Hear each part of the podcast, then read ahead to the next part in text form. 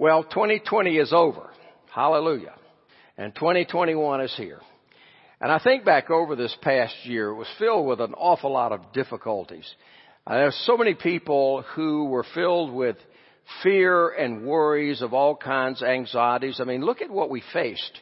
Who in the world would have ever thought we'd have faced a pandemic like this thing?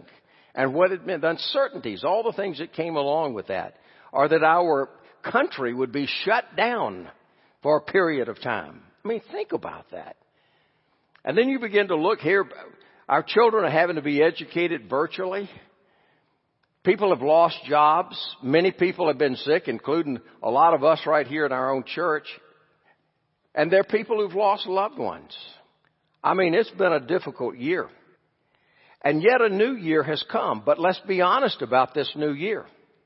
It too is filled with a lot of uncertainties. We don't know where this pandemic is going.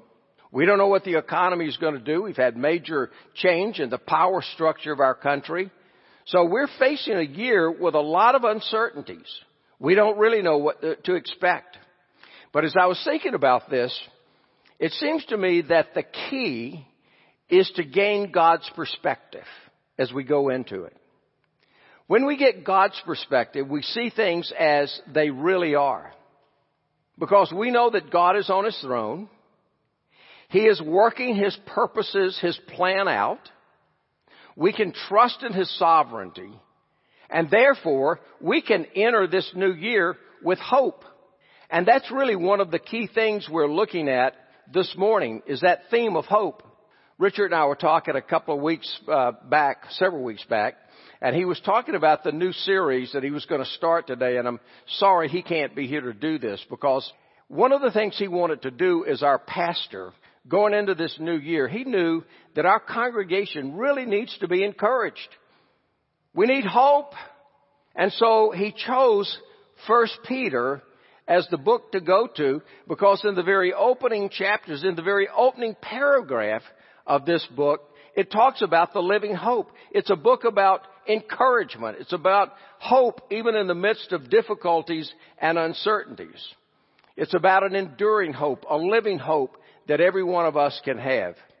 It just so happened last week that I was reading through, Marianne and I've used this now for the uh, last couple of years as Paul David Tripp's devotional book, New Morning Mercies. And just one of the last devotions that he did happened to be on hope. I'm working on this sermon, and so I came across this. I want to read you what he wrote in this devotional. Every human being is hardwired for and concerned about hope. We're all a bit discouraged and paralyzed when our hopes are dashed. When one hope dies, we grab hold of another hope as fast as we can. The Bible is a hope story. It is about hope misplaced and hope found. It's about hope that cannot deliver and hope that gives you everything that you need.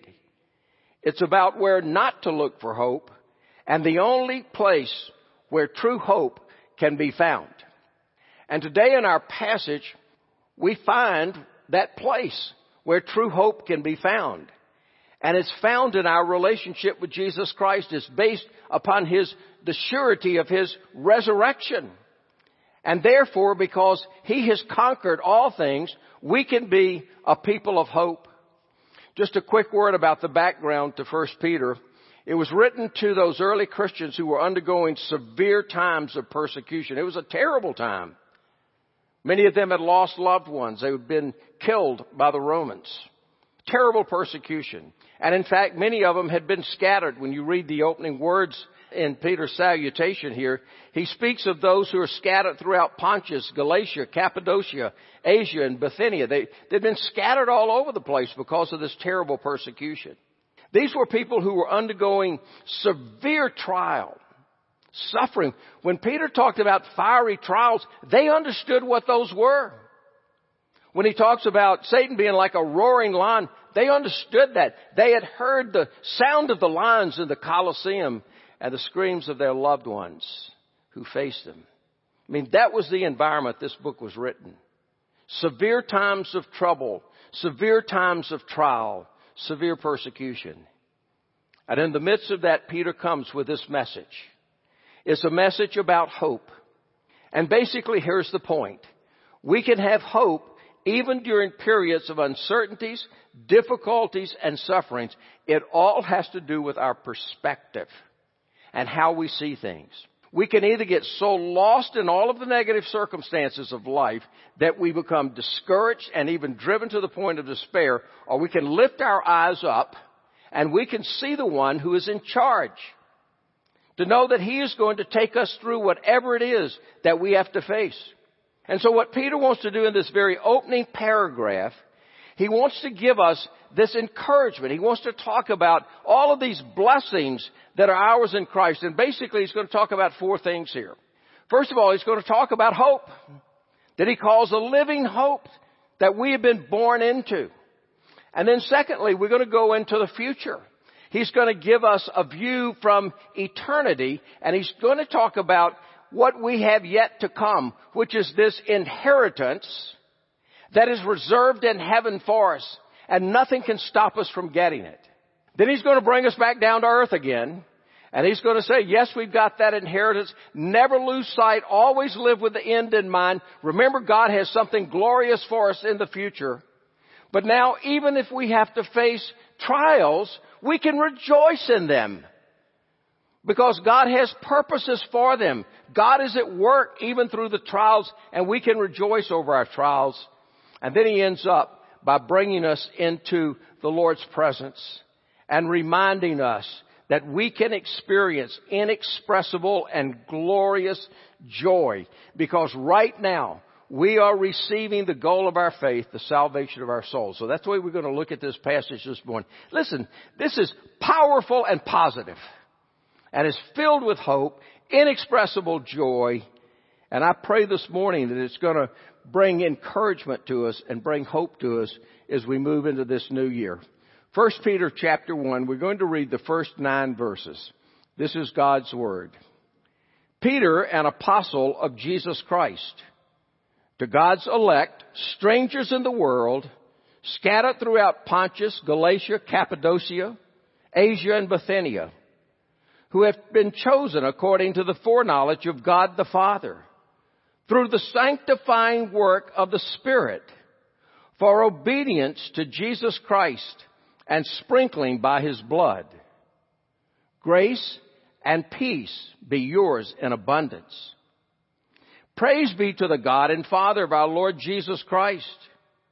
In His great mercy, He has given us new birth into a living hope through the resurrection of Jesus from the dead and into an inheritance that can never perish, spoil or fade, kept in heaven for you, who through faith are shielded by God's power until the coming of the salvation that's ready to be revealed in the last time.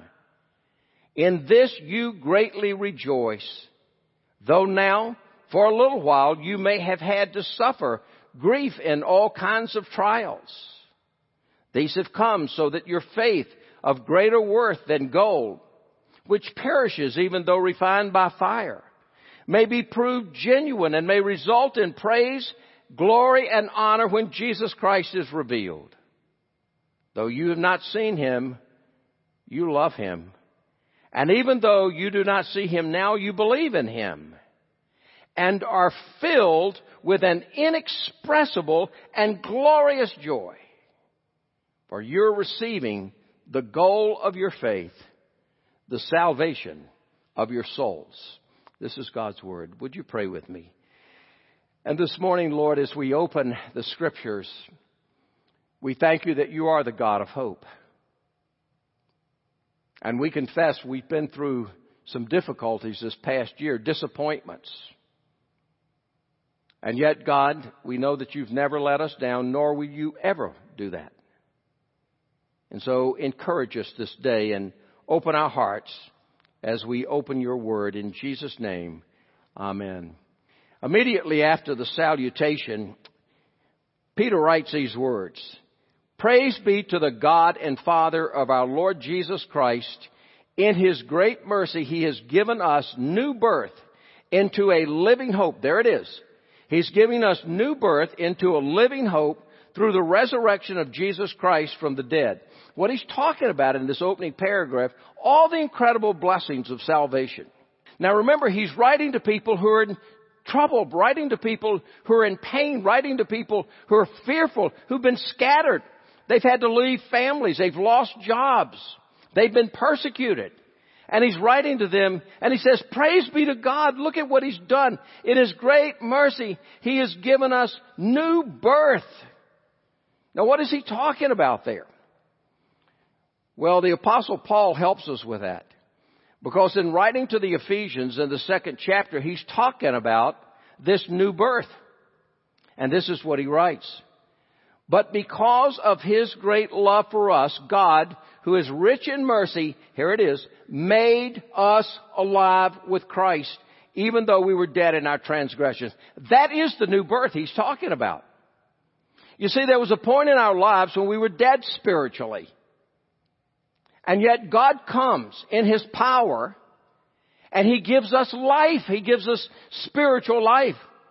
And Peter's focusing on that new birth. And that new birth is the result of the regenerating power of the Holy Spirit in our lives. It's when we were born again, when we were made alive. In fact, that's what Jesus told Nicodemus when he said, truly, truly, I say to you, unless one is born again, he cannot see the kingdom. That's the new birth. And do you realize all of us here who are believers in Jesus Christ, God has done this remarkable work in us. And He has given us this new life that brings about a new perspective. But then notice what it goes on to say. God has given us a new birth into something and what is it? Into a living hope. Now it's living hope because it's about hope for life. Certainly he's talking about eternal life. We have eternal life promised to us. But I'll tell you, Jesus also made an amazing statement. He said, I've come that they may have life and have it to the full. And what he meant by that was the life now on this earth. It's not just about what is yet to come, but we can absolutely have life in its fullness now. And the way we have life in its fullness now means we can come to that point of deep satisfaction, contentment, and fulfillment now, even though all around us there may be difficulties and uncertainties, and yet at the same time, we can still find fullness and abundance in life. And you know why? Here's the key. Because we have Jesus Christ living in us. I've been crucified with Christ, and it's no longer I who live, but who lives in me. But it's Christ who lives in me. You know, here's what I forget often. I forget that. Whenever I get down, whenever I get overwhelmed, whenever I get discouraged, it's because I forget who lives in me the very one who is the creator of all things, the one who has loved me with an infinite love, the one who gave everything up for me, lives in me. And I'm able to live my life by his life now. That's what he's talking about. He's talking about this living hope, an unshakable hope now because we have Jesus. And he goes on to define it. He says this, it's unshakable because it is grounded, it is founded in the resurrection of Jesus. Just as sure as Jesus was raised from the dead, we have that unshakable hope. And it's a living hope because we have Christ living in us.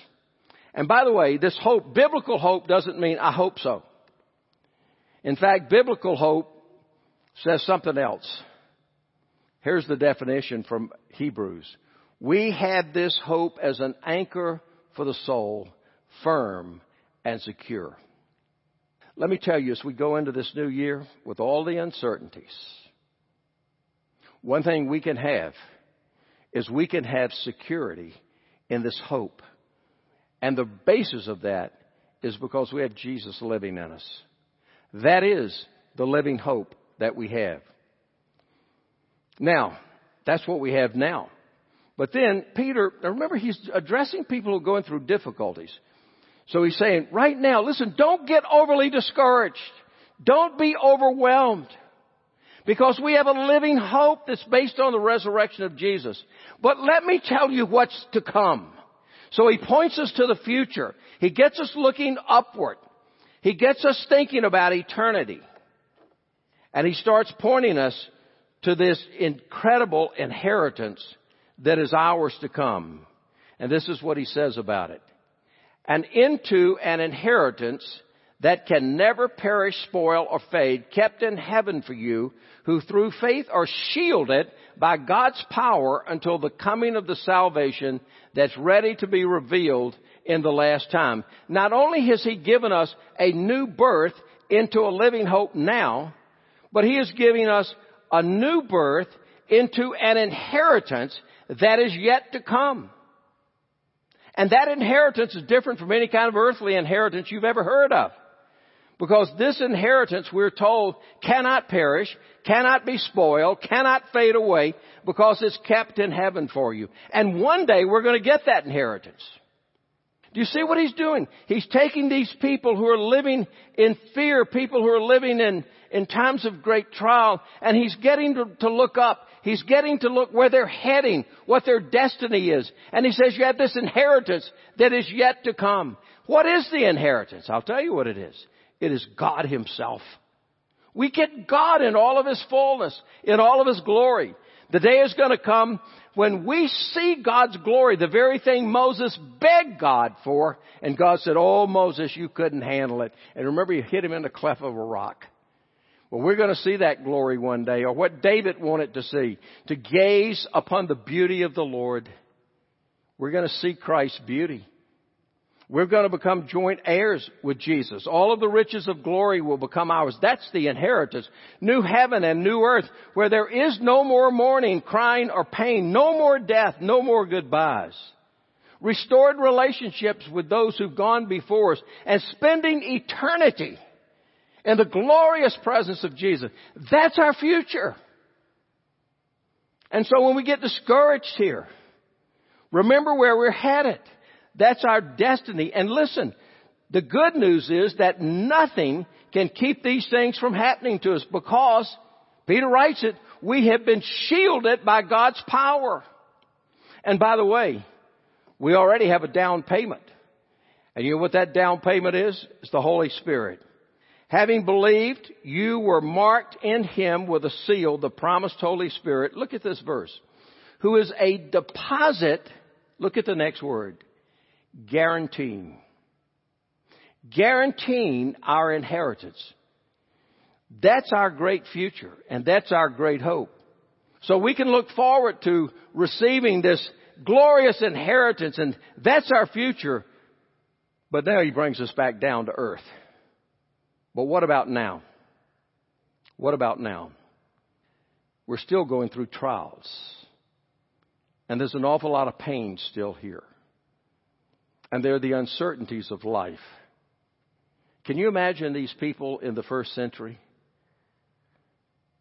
undergoing this kind of severe persecution, ripped apart from families? You know, Nero was a terrible person. He did horrible things to Christians. And they were living in that context. And what Peter's doing is giving them a framework. We have this living hope. We've been born again into this living hope. It's an unshakable hope. And don't forget what our future is. We have this glorious future. We have this inheritance that's yet to come. But now we may have to face trials. That's what he says. In fact, he puts it this way. In this you greatly rejoice, though now for a little while you may have had to suffer grief in all kinds of trials. In this you greatly rejoice, though now, for a little while, you have had to suffer grief in all kinds of trials. Peter tells us two things about trials here. He tells us, first of all, that they're temporary. There's light at the end of the tunnel.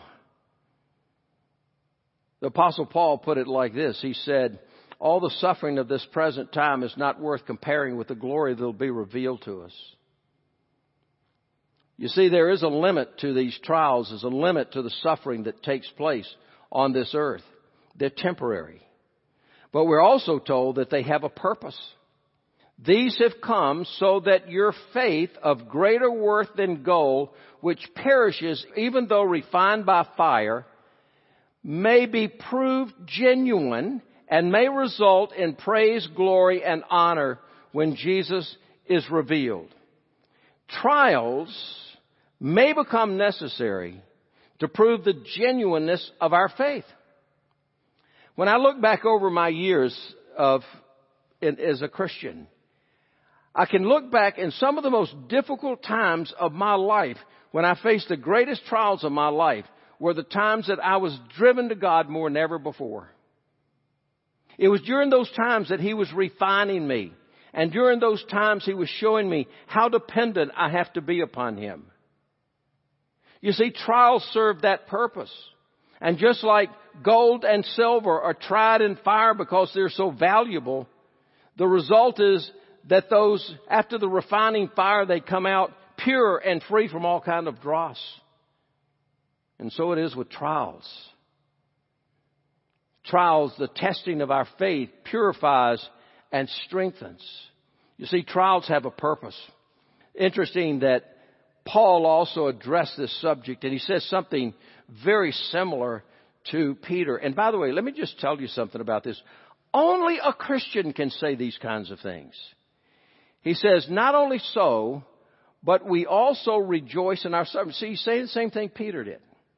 We can rejoice in our sufferings. We can rejoice when we have times of trials because we know God has a purpose in them. And look at what he says here. Look at what, what Paul says. Because we know that suffering produces perseverance and perseverance produces character and character produces what? Hope. And then he goes on with these wonderful words. And hope does not disappoint us because God has poured out His love into our hearts by the Holy Spirit whom He has given us. So do you see it? Remember what I started out with. It's all in perspective. When we begin to see things from God's perspective, we see things as they really are. And trials will come. They will come. But they're temporary. And they have a purpose.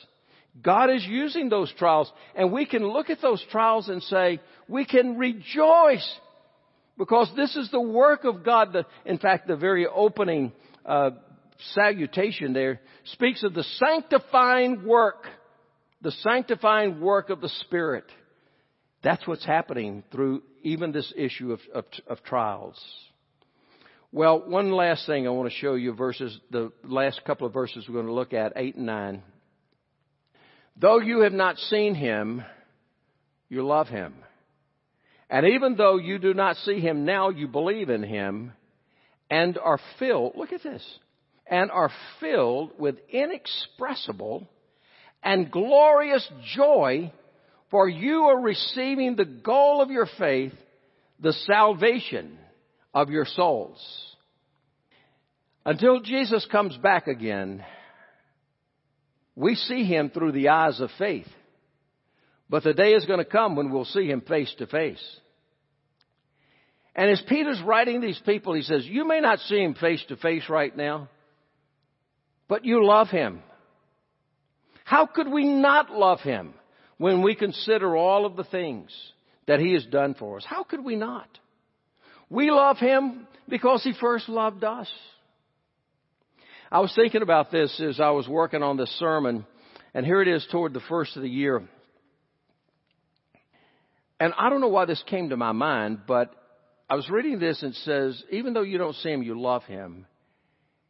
And Peter came to my mind again.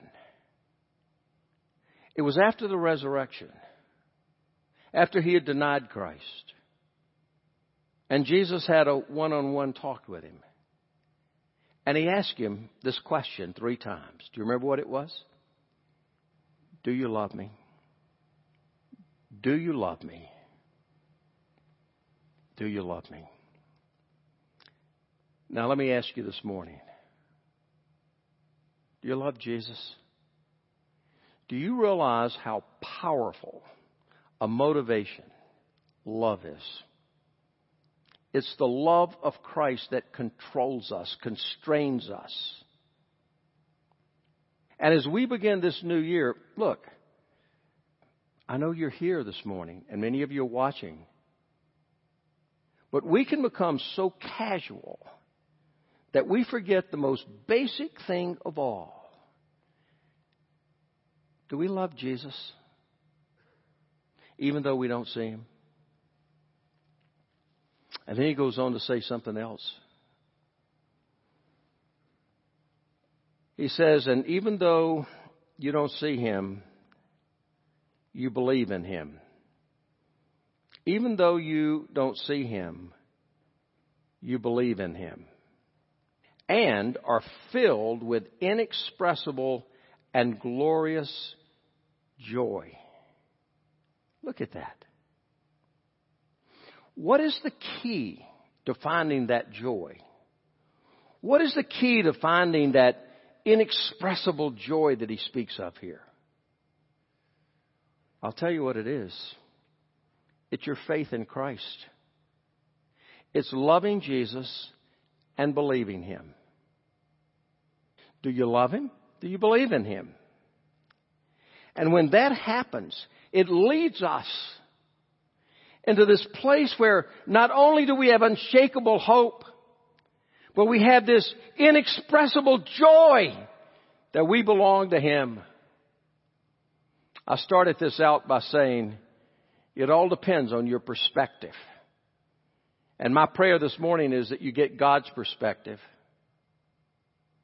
You know, as we go into this new year, let me remind you what Peter's saying about perspective this morning. He's saying, first of all, don't ever forget that God has given you a new birth into a living hope, an unshakable hope, that hope that is firm and secure, that's the anchor of your soul. Whatever you have to face this year, don't lose that hope. Don't be so overcome by the circumstances of life that you lose hope. But then remember your future. God has given us a new birth into an inheritance that can never perish, spoil, or fade. It's reserved in heaven for us. And we're shielded by the power of God until we get it. That's what we've got yet coming. And expect that there will be trials this year. But we don't have to be fearful of them. We can rejoice when we face them because we know that they have a purpose, purifying and strengthening our faith, producing perseverance and, and character and hope. And then we can find this inexpressible and glorious joy because we know that our Savior is with us. You have made known to me the path of life. You will fill me with joy in your presence. Here's our problem. We forget that Jesus is with us. But we forget. We forget that He's with us, that He lives in us. And as a result of that, we often don't have this kind of joy that Peter writes about here. Do you see it?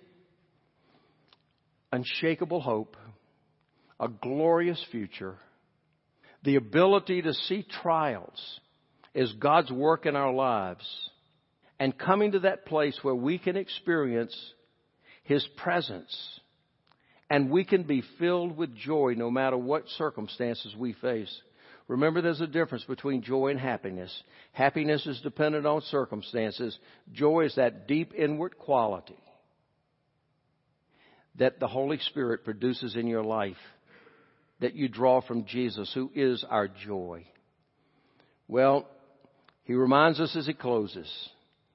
Oh, why do we have this inexpressible joy? Because you are now receiving the goal of your faith, the salvation of your souls. We're receiving it right now.